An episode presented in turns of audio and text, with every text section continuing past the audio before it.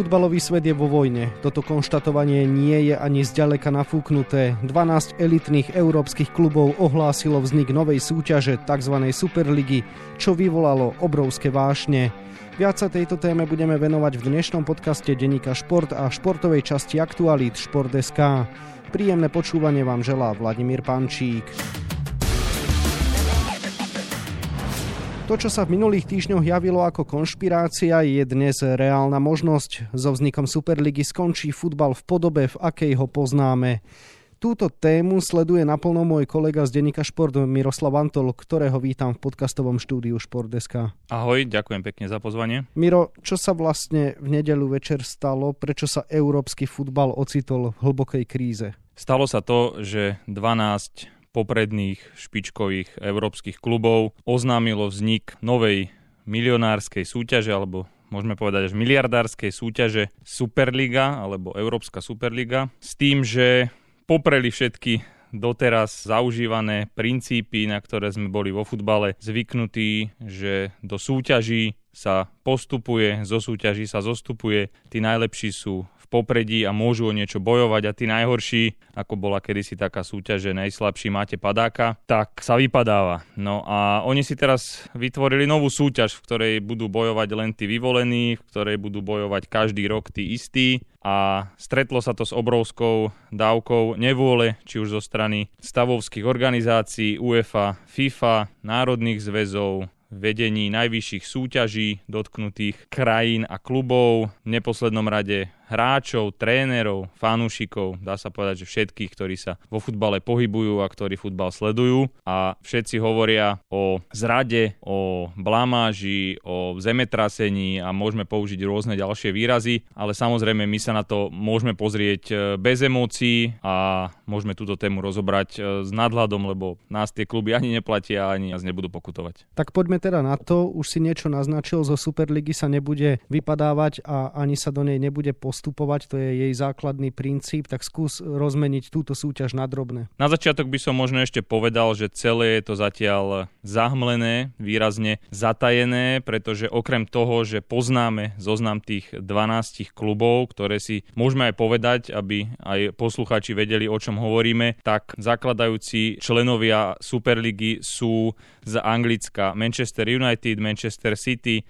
Liverpool, Chelsea, Arsenal, a Tottenham, inak sa tieto kluby volajú Big Six alebo Veľká šestka v Anglicku. Potom sú to tri historicky jednoznačne najúspešnejšie talianské týmy a to sú obidva milánske veľkokluby Inter a AC, ako aj majster, rekordný majster Juventus Turín. A zo Španielska sú to obidva madridské týmy Real a Atletico a v neposlednom rade FC Barcelona. Ďalej vieme o tom, že tá súťaž by mala pozostávať z 20 klubov. Môžeme potom rozobrať tie ďalšie veci, ale tam nevieme. Nevieme, ktoré kluby budú tie ďalšie. Vieme o tom, že tých 12 zakladajúcich klubov by mali doplniť ďalšie tri, ktoré tiež budú brané ako stabilné a budú hrať v každej sezóne, ktorú teda tí predstavitelia Superligy v budúcnosti plánujú. A zvyšných 5 mužstiev by sa nejakým spôsobom malo do tej súťaže kvalifikovať, dostať. Asi ich znovu len vyberú tí vyvolený to nazvime. To zatiaľ vôbec nevieme, netušíme, akým formátom sa to bude robiť. To znamená, že ťažko je teraz hovoriť ešte o tom, že či sa tam dostane niekto iný z nejakej inej krajiny a podobne, alebo to bude naozaj čisto záležitosť anglická, španielská a talianska. Je to celé zahalené takým tajomstvom zatiaľ. Nespomenuli sme teda francúzske a nemecké kluby, takže treba z Bayern Mníchov, Borussia Dortmund, Paris Saint-Germain sú proti myšlienke tejto súťaže?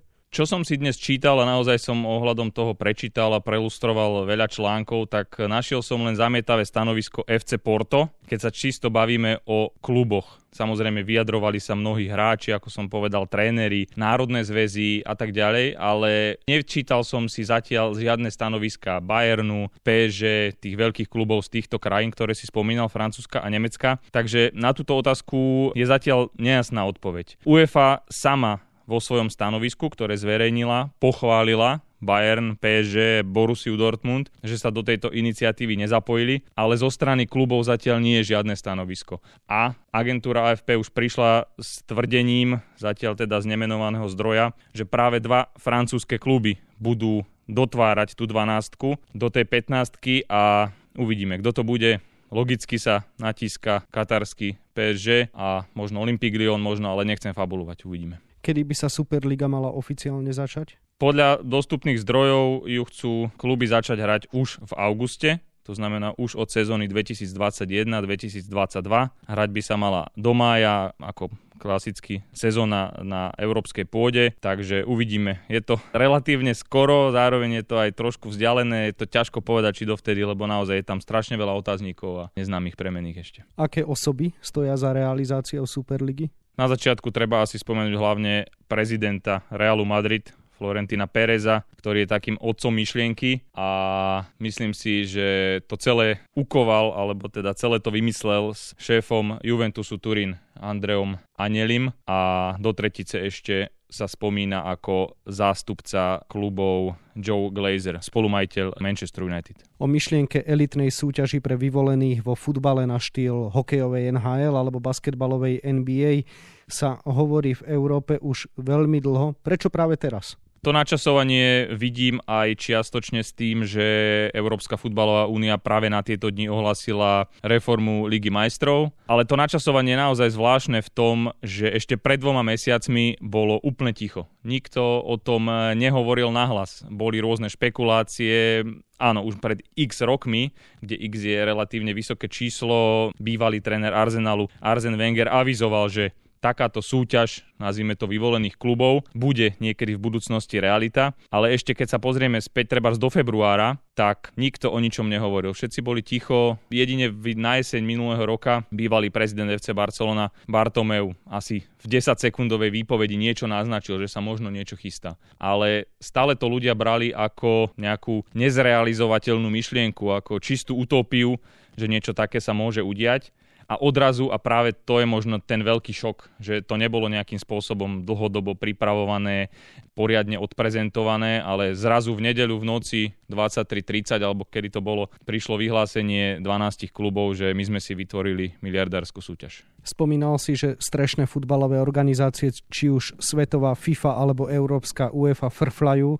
samozrejme aj ústami európskeho futbalového šéfa Alexandra Čeferina. Takže čím sa konkrétne vyhráža UEFA a aké posolstvo adresoval Čeferin? Čeferina môžeme pokojne citovať, doslova povedal, je to pľuvanec do tváre všetkých fanúšikov futbalu, ide o sebecký návrh poháňaný chamtivosťou.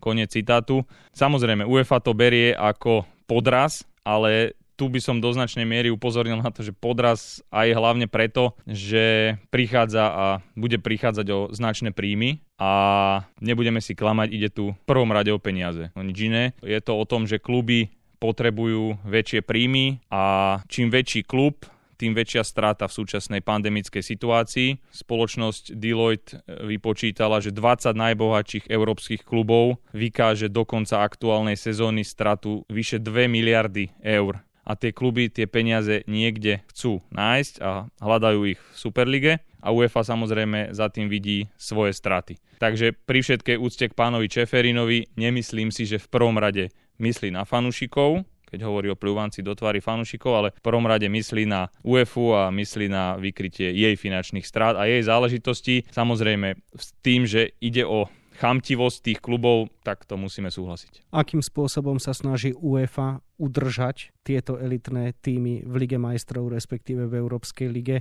Používa férové metódy? No, keď hovoríme o tom, že niekedy existuje metóda cukora bič, tak, tak ona šľaha bičom naozaj poriadne. Vychádzajú rôzne správy. Tesne predtým, ako som prišiel za tebou do štúdia, tak som si prečítal, že už dokonca hrozí to, že aktuálni traja semifinalisti Ligy majstrov nenastúpia na tie zápasy, že ich UEFA jednoducho vylúči a v hre zostane len parížský Saint-Germain, ktorý sa do tejto iniciatívy zatiaľ podotkneme zatiaľ nezapojil. Takže na základe čoho by to UEFA urobila, nie som si úplne istý. Vraj tam hľadajú nejaké teda legálne kroky, aby to mohli urobiť. Objavili sa tiež informácie o tom, že dokonca hráči týchto klubov by už mali zakázaný štart na majstrovstvách Európy, ktoré sa teraz chystajú o necelé dva mesiace, čo samozrejme musíme hneď pripomenúť z nášho pohľadu by bola obrovská strata, pretože Interi Milano máme nášho elitného stopera Milana Škriňara, o ktorého by sme tým pádom prišli prišli, ale naozaj si neviem dosť dobre predstaviť, na základe čoho UEFA po skončení sezóny 2020-2021, keď sa Milan Škriňar presunie na Slovensko, mu zakáže, alebo teda všetkým ďalším hráčom z týchto klubov zakáže účinkovanie na kontinentálnom šampionáte. Čeferin totiž povedal, že tí hráči, ktorí budú nastupovať za tie kluby v tej konkrétnej súťaži, v tej Superlige, budú mať následne nejaké tresty, nejaké konsekvencie budú z toho vyplývať, ale tá súťaž sa ešte nehrá, ešte stále je to celé zahmlené, celé je to len pripravované, je to nejaký plán. Oni neoznámili, že 15. augusta napríklad sa tá súťaž začne, oni len oznámili plán tú súťaž vytvoriť. A tam ešte asi je potrebné spraviť niekoľko krokov. Ale naozaj UEFA ide, a nie len UEFA, ale aj tie národné zväzy, ktoré som spomínal a vedenia jednotlivých súťaží, či už anglickej Premier League, španielskej La Ligy alebo aj talianskej série A, idú naozaj striktne potom, aby zamedzili vzniku tejto súťaže a pohrozili všetkým možným, už neviem čím ešte ďalším by sa dalo, keď by sme to mali teda vymenovať, okrem toho, že by tí hráči nemali prístup, alebo respektíve, že by hráči nemohli hrať na majstrovstvách sveta alebo na majstrovstvách Európy. Kluby by boli celkom pochopiteľne asi vylúčené z európskych pohárových súťaží, to znamená, že by nemohli hrať Ligu majstrov, Európsku ligu alebo teda chystanú Európsku konferenčnú ligu, tam je to asi jasné. Ale čo je asi taký najväčší výkričník, že by kluby nemohli hrať vlastné domáce ligové súťaže. To si naozaj neviem predstaviť anglickú Premier League bez Liverpoolu, Manchesteru City, United, Chelsea alebo Španielsku ligu bez Barcelony, Realu. Takže to si myslím, že tam bude obrovský boj a uvidíme, kto ho vyhrá, ale ja som presvedčený, že nedôjde to až do takého absurdna, nedôjde to až k takej absurdnej záležitosti, že by Premier League bola bez najlepších šiestich anglických klubov, talianská séria bez milanských tímov a tak ďalej, Španielska bez madridských. Konec koncov organizátori Superligy s tým sami nepočítajú, pretože Superliga sa má hrať v strede týždňa, aspoň taký je zatiaľ plán. Spomenuli sme, že to má byť naozaj veľký biznis, preto chcú aj najväčšie kluby si vytvoriť vlastnú súťaž, pretože by si mohli vykryť tie veľké straty, ktoré im spôsobila pandémia. Tak skús priblížiť, čo dnes vieme o finančnom pozadí tejto chystanej súťaže. Spomínal som tie 2 miliardy eur, kam sa šplhá strata najlepších európskych mužstiev a hneď v prvom roku by si tieto kluby, ktoré zakladajú Superligu, rozdelili 3,5 miliardy eur takže hovoríme naozaj o obrovskom balíku. Potom existuje špeciálny kľúč rozdeľovania príjmov z televíznych práv a od sponzorov, ktorý som našiel. Spomeniem napríklad to, že tretinu z týchto príjmov by si rozdelilo tých 15 klubov, ktoré zakladajú tú Superligu, čiže 12, ktoré sme spomínali, plus tie 3, ktoré zatiaľ nepoznáme. Zvyšnú tretinu by si rozdelilo 20 mužstiev, čiže tých 15 a zvyšných 5, ktoré pribudnú. Z toho je jasne vidieť, že jednoducho tí zakladajúci členovia budú mať najväčší balík suverene. Pôjde tam o obrovské peniaze, aj keď treba dodať, že do značnej miery uvažujú o tom, že veľa finančných prostriedkov získajú z návštevnosti, predaja reklamných predmetov, permanentiek a tak ďalej. A v tejto súvislosti zatiaľ asi nie sú nadšení z reakcií fanušikovských táborov, pretože všetci fanušikovia všetkých klubov tento plán zatiaľ zmietli zo stola a apelujú na kluby, aby si to nejakým spôsobom rozmysleli a nešli do tohto projektu. Už si to načal, nadáva FIFA, UEFA, národné zväzy, ligové súťaže, fanúšikovia. Čo teda hovorí na to odborná verejnosť, tréneri, hráči a svetové médiá? Našiel som si zatiaľ jedno vyjadrenie z trénerského tábora a to je Diego Simeone z Atletika Madrid, ktorý povedal, že my sme tréneri, my si budeme robiť svoju robotu a povedal, že verí, že kluby robia všetko v prospech svojej budúcnosti, čo je asi pravda. Kluby sa pozerajú na seba, sú mocní a chcú byť ešte mocnejší, čo si o tom my myslíme, samozrejme, to je druhá vec, ale oni sa pozerajú na svoje blaho. Všetci hráči, bývalí hráči hlavne, to odsúdili, použili tvrdé slova. Luis Figo napríklad povedal, že tá Superliga je všetko možné, len nie super, že ide o chamtivý a bezcitný krok a že majiteľia už dávno nehľadia na fanúšikov, čo je asi tiež žiaľ pravdivé, aj keď do značnej miery vychádzajú pri vykrytí tých strát práve z predaja permanentiek, vstupeniek a, a rôznych reklamných predmetov. Takže na jednej strane na nich nemyslia, na druhej strane na nich v princípe myslia, ale takým iným spôsobom, ako asi my si predstavujeme. Zaujímavý pohľad ponúkol z toho hráckého hráckého tábora Martin Škrtel, bývalý kapitán slovenskej reprezentácie, s ktorým som na tú tému hovoril. A on sa na to pozrel naozaj z toho pohľadu, že nechcel by hrať v mužstve, z ktorého nemôže ísť reprezentovať svoju krajinu že ak by takáto situácia nastala v minulosti, tak by to riešil nejakým radikálnym spôsobom. Samozrejme teraz už e, v Liverpoole nie je, takže je to taký pohľad zvonku. A pridal aj taký iný pohľad, že preňho by boli zápasy Superligy fajn na sledovanie, prečo nie? Každý týždeň si pozrieť šláger medzi Atletikom Madrid a Juventusom alebo medzi Barcelonou a Manchester United, ale zároveň e, absolútne odmieta myšlienku, že by to znamenalo vylúčenie tých klubov z domácich súťaží, že by jednoducho už nebol Liverpool súčasťou Premier League a Real Madrid súčasťou španielskej La Ligy. Takže keď to bude takto podmienené, tak naozaj tam to bude musieť byť riešené nejakým spôsobom radikálne. Futbal je globálny fenomén, má prepojenie aj na politiku. Prichádzajú teda aj reakcie z verejnej sféry? Áno, vyjadruje sa francúzsky prezident, britský premiér, ale do tejto sféry ja osobne by som nezachádzal, lebo som toho názoru, že politika by sa do futbalu miešať nemala. Pochopiteľne, ak by to bolo na prospech veci, ak by nejakým spôsobom vedeli tieto autority silno buchnúť po stole a niečo by to znamenalo, OK, ale naozaj malo by si to vyriešiť futbalové hnutie a žiaľ už teraz nehovoríme len o futbalovom duchu, ale hovoríme najmä o tej moci peňazí a tá je dnes zdá sa hybnou silou. Zdá sa teda, že až na pár výnimiek sú všetky reakcie negatívne. Videli sme napríklad aj silné vyjadrenia v médiách. Konkrétne by som napríklad spomenul britský Guardian. Je to nápad, s ktorým mohol prísť len niekto, kto nenávidí futbal až do špiku kosti ten niekto nenávidí futbal do tej miery, že ho amputoval, vypitval a rozobral od tej najnižšej úrovne až po majstrovstvá sveta.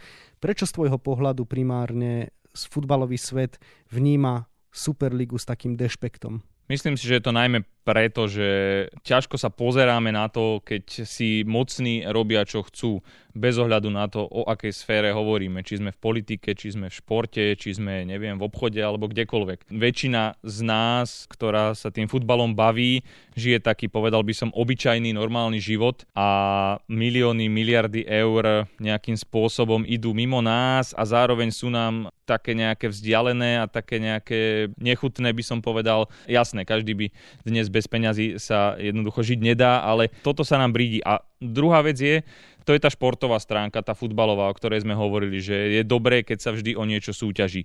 V tejto súvislosti, OK, ak do tej súťaže sa bude dať e, nejakým spôsobom vybojovať si miestenka z Ligy majstrov, keď hovoríme o tom, že nevieme, ako tých 5 účastníkov sa bude vyberať, ale zároveň stále je to tým dané, že si tú súťaž vytvorili jednoducho tí, ktorí majú najviac finančných prostriedkov a chcú ich mať ešte viac.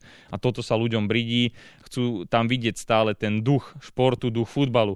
Aj keď musíme si žiaľ priznať, že tá súčasná doba a posledné roky ten futbal mení zvyšujú sa neustále ceny za prestupy hráčov, platy idú do neskutočných výšav a možno aj toto bolo treba už v minulosti nejakým spôsobom obmedziť, vstúpiť do toho nejakými reštrikčnými opatreniami a zamedziť tomu, aby sa z bohatších stávali ešte bohatší, lebo potom sa z tých chudobných stávajú ešte chudobnejší a tí samozrejme budú sa vždy proti tomuto brániť a budú bojovať. Áno, o čoraz viac roztvorených nožniciach hovorí aj slovenské futbalové prostredie, konkrétne prezident Únie ligových klubov Ivan Kozak zdôraznil, že stoja v našom vedení futbalovej ligy za návrhom Európskej futbalovej únie a že návrh na vytvorenie Superligy je proti akýmkoľvek európskym futbalovým hodnotám.